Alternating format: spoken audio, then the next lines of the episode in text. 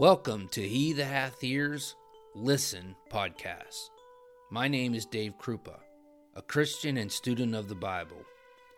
Each episode, I will share lessons I learned from God's Word to help on the Christian journey in everyday life. Thanks for spending some time exploring the Bible with me today. Now, let's listen. One of the first Bible stories we teach our children is the story of Noah's Ark. You know, the story where Noah takes all the animals two by two into a very big boat. The rains come, God floods the world, and Noah, through the ark, is saved. Today, I'd like to study the ark itself and the lessons that it may provide for us. In particular, if we look at the ark in context or through the filter of a type of church. The first thing that we have to realize is that God was the designer of the ark.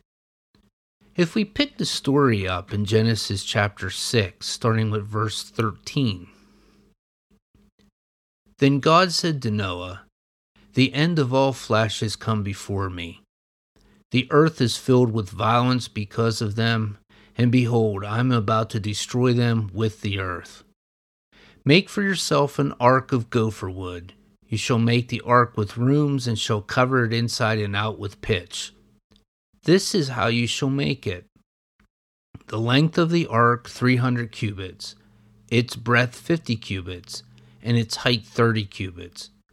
You shall make a window for the ark and finish it to a cubit from the top, and set the door of the ark in the side of it. You shall make it with lower, second, and third decks. Behold, I, even I, am bringing the flood of water upon the earth, to destroy all flesh in which is the breath of life. From under heaven, everything that is on the earth shall perish. But I will establish my covenant with you, and you shall enter the ark, you and your sons and your wife and your sons' wives with you. And of every living thing of all flesh, you shall bring two of every kind into the ark to keep them alive with you. They shall be male and female. Of the birds after their kind, and of the animals after their kind, of every creeping thing of the ground after its kind. Two of every kind will come to you to keep them alive.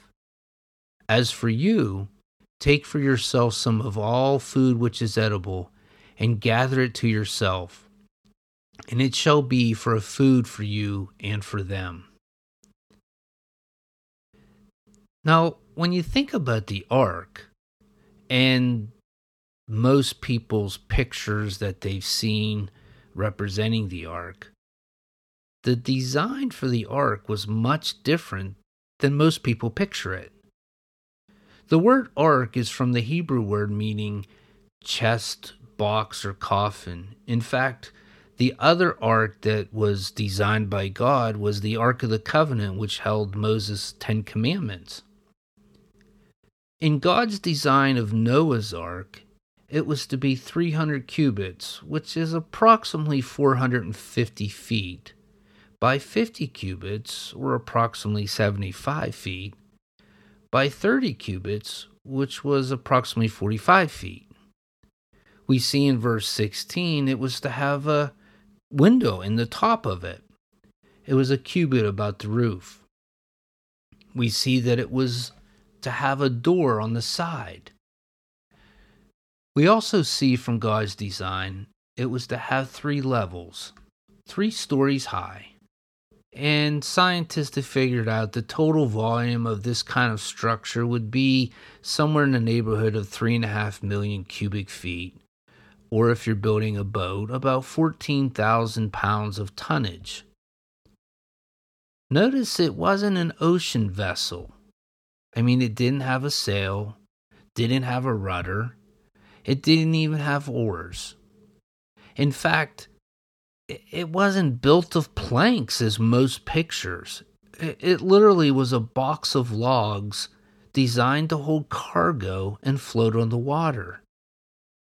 history tells us planks weren't used until the Metal Era, which was about 3000 BC. Noah's Ark was built in about 6 to 7000 BC, long before the use of planks was implemented. God designed the church much different from what most people picture it as well. It's not a building with stained glass or steeples or bells.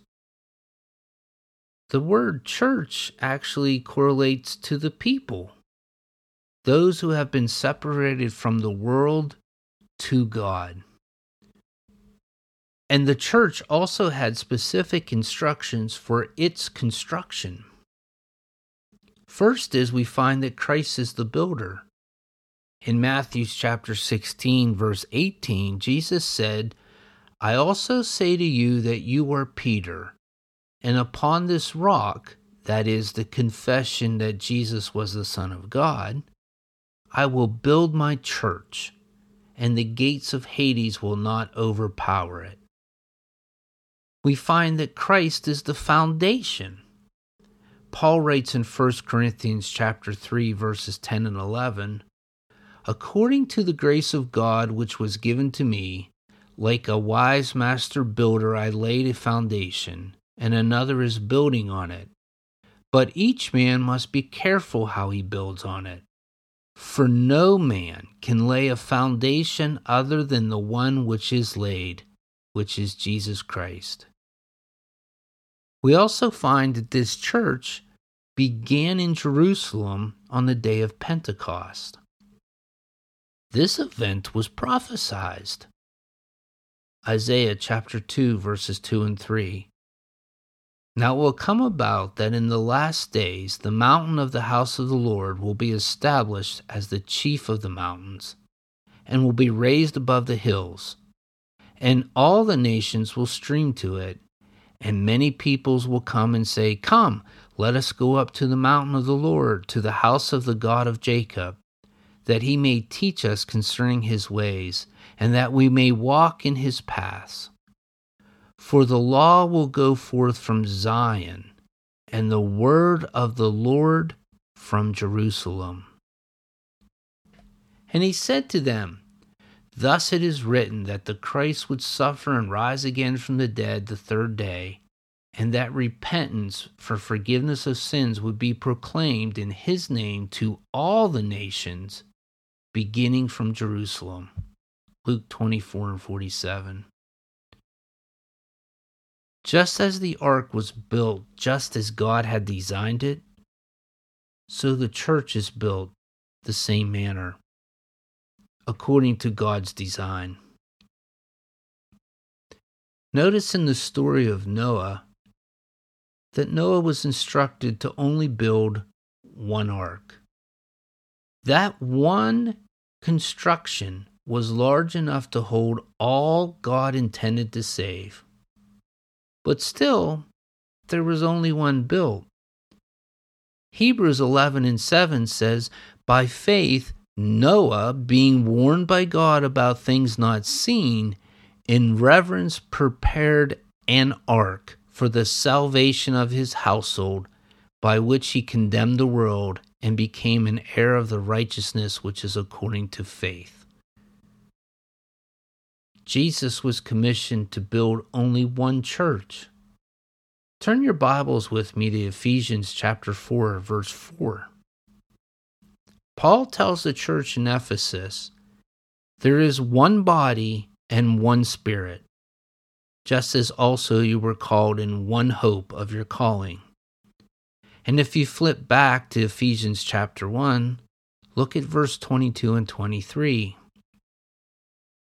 And he put all things in subjection under his feet, and gave him as head over all things to the church, which is his body the fullness of Him who fills all in all.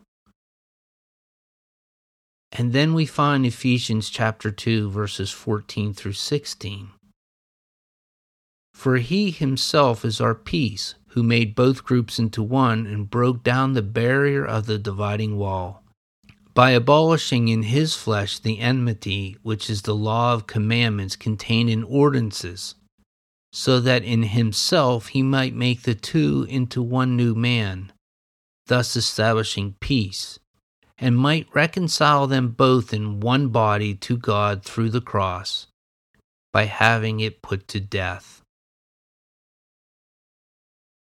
Paul is very clear telling the church at Ephesus there's only one church, and that one church is sufficient to contain all that is saved. Notice that the ark that Noah built and God's design for it called for only one door.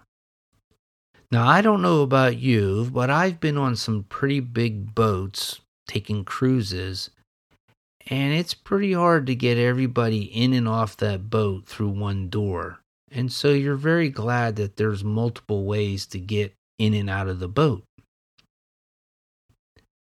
But the ark called for one door, and that one door was large enough to accommodate all who would enter.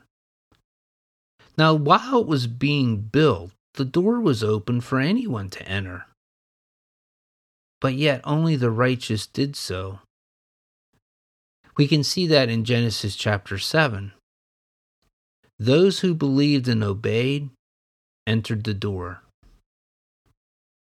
The church also only has one way of entrance. John chapter 10, verses 7, 9, and actually 1 tells us that Jesus is the door. John chapter 14, verse 6 tells us Jesus is the way, which is later confirmed by Paul to the letter to the Romans in chapter 5. We also notice that God authorized only one source of light in Noah's ark. Now, the size is not actually given, but it had to be large enough to allow sufficient air and light. Otherwise, people would have been suffocating God has provided the one source of light for the church as well. The psalmist writes in Psalms 119 Your word is a lamp to my feet and a light to my path. The unfolding of your words gives light, it gives understanding to the simple. Now, this light is available for all, but only those in the ark in this case the church, will benefit from it. Consider, if you will, what Paul writes to the church at Corinth in 2 Corinthians chapter 4, beginning with verse 3. And even if our gospel is veiled, it is veiled to those who are perishing, in whose case the God of this world has blinded the minds of the unbelieving so that they might not see the light of the gospel of the glory of Christ, who is the image of God. John chapter 3, verses 19 through 21 says this This is the judgment that the light has come into the world, and men loved the darkness rather than the light, for their deeds were evil. For everyone who does evil hates the light and does not come to the light for fear that his deeds will be exposed. But he who practices the truth comes to the light, so that his deeds may be manifested as having been wrought in God.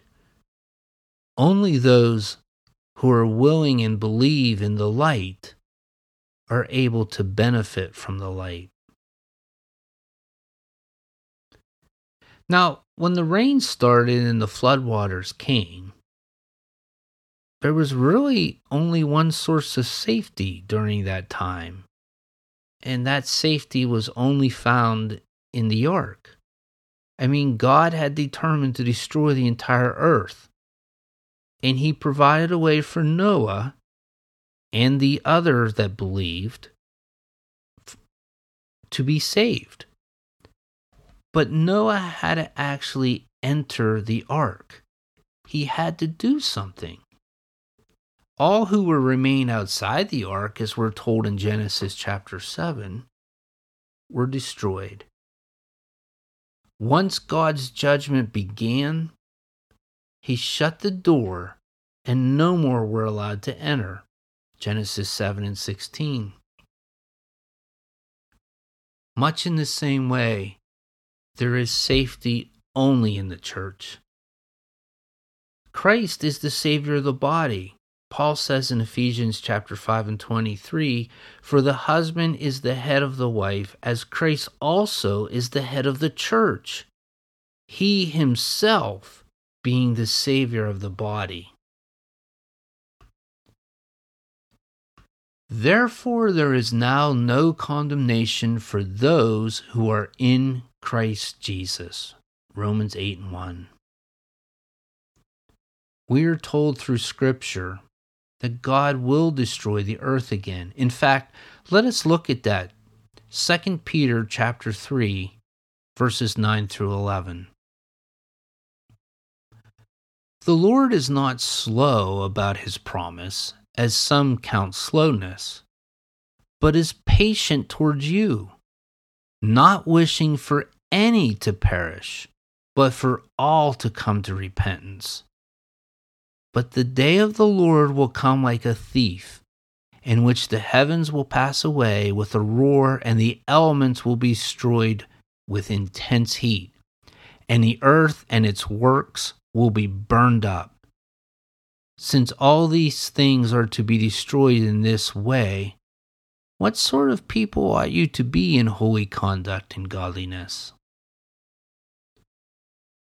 Peter also points out in chapter 2 that those that are in Jesus will be spared this fate. 2 Peter chapter 2 verses 4 and 5 For if God did not spare angels when they sinned, but cast them into hell and committed them to pits of darkness reserved for judgment, and did not spare the ancient world, but preserved Noah, a preacher of righteousness, with seven others, when he brought a flood upon the world of the ungodly, then the Lord knows how to rescue the godly from temptation and to keep the unrighteous under punishment for the day of judgment. How do we go about entering that spiritual ark, the church? We go about entering according to his instructions. We're told that the first thing that's necessary is that we need to believe it is necessary and believe he has provided. Hebrews chapter 11, verses 6 through 7 tells us that. Once we know it's necessary and we know and believe that God has provided a way of escape, we need to be willing to change our ways. Now, most are going to kind of laugh and scoff at that. But the scripture is very clear. We need to confess Jesus as Lord. Romans chapter 10, verses 9 through 10.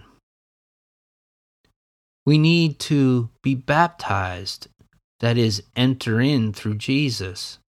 And we can find the instructions to do that in Romans 6 and 3, Galatians 3 and 27, 1 Peter 3 18 through 21. Entering the church has specific instructions that are laid out by God, the designer of the church.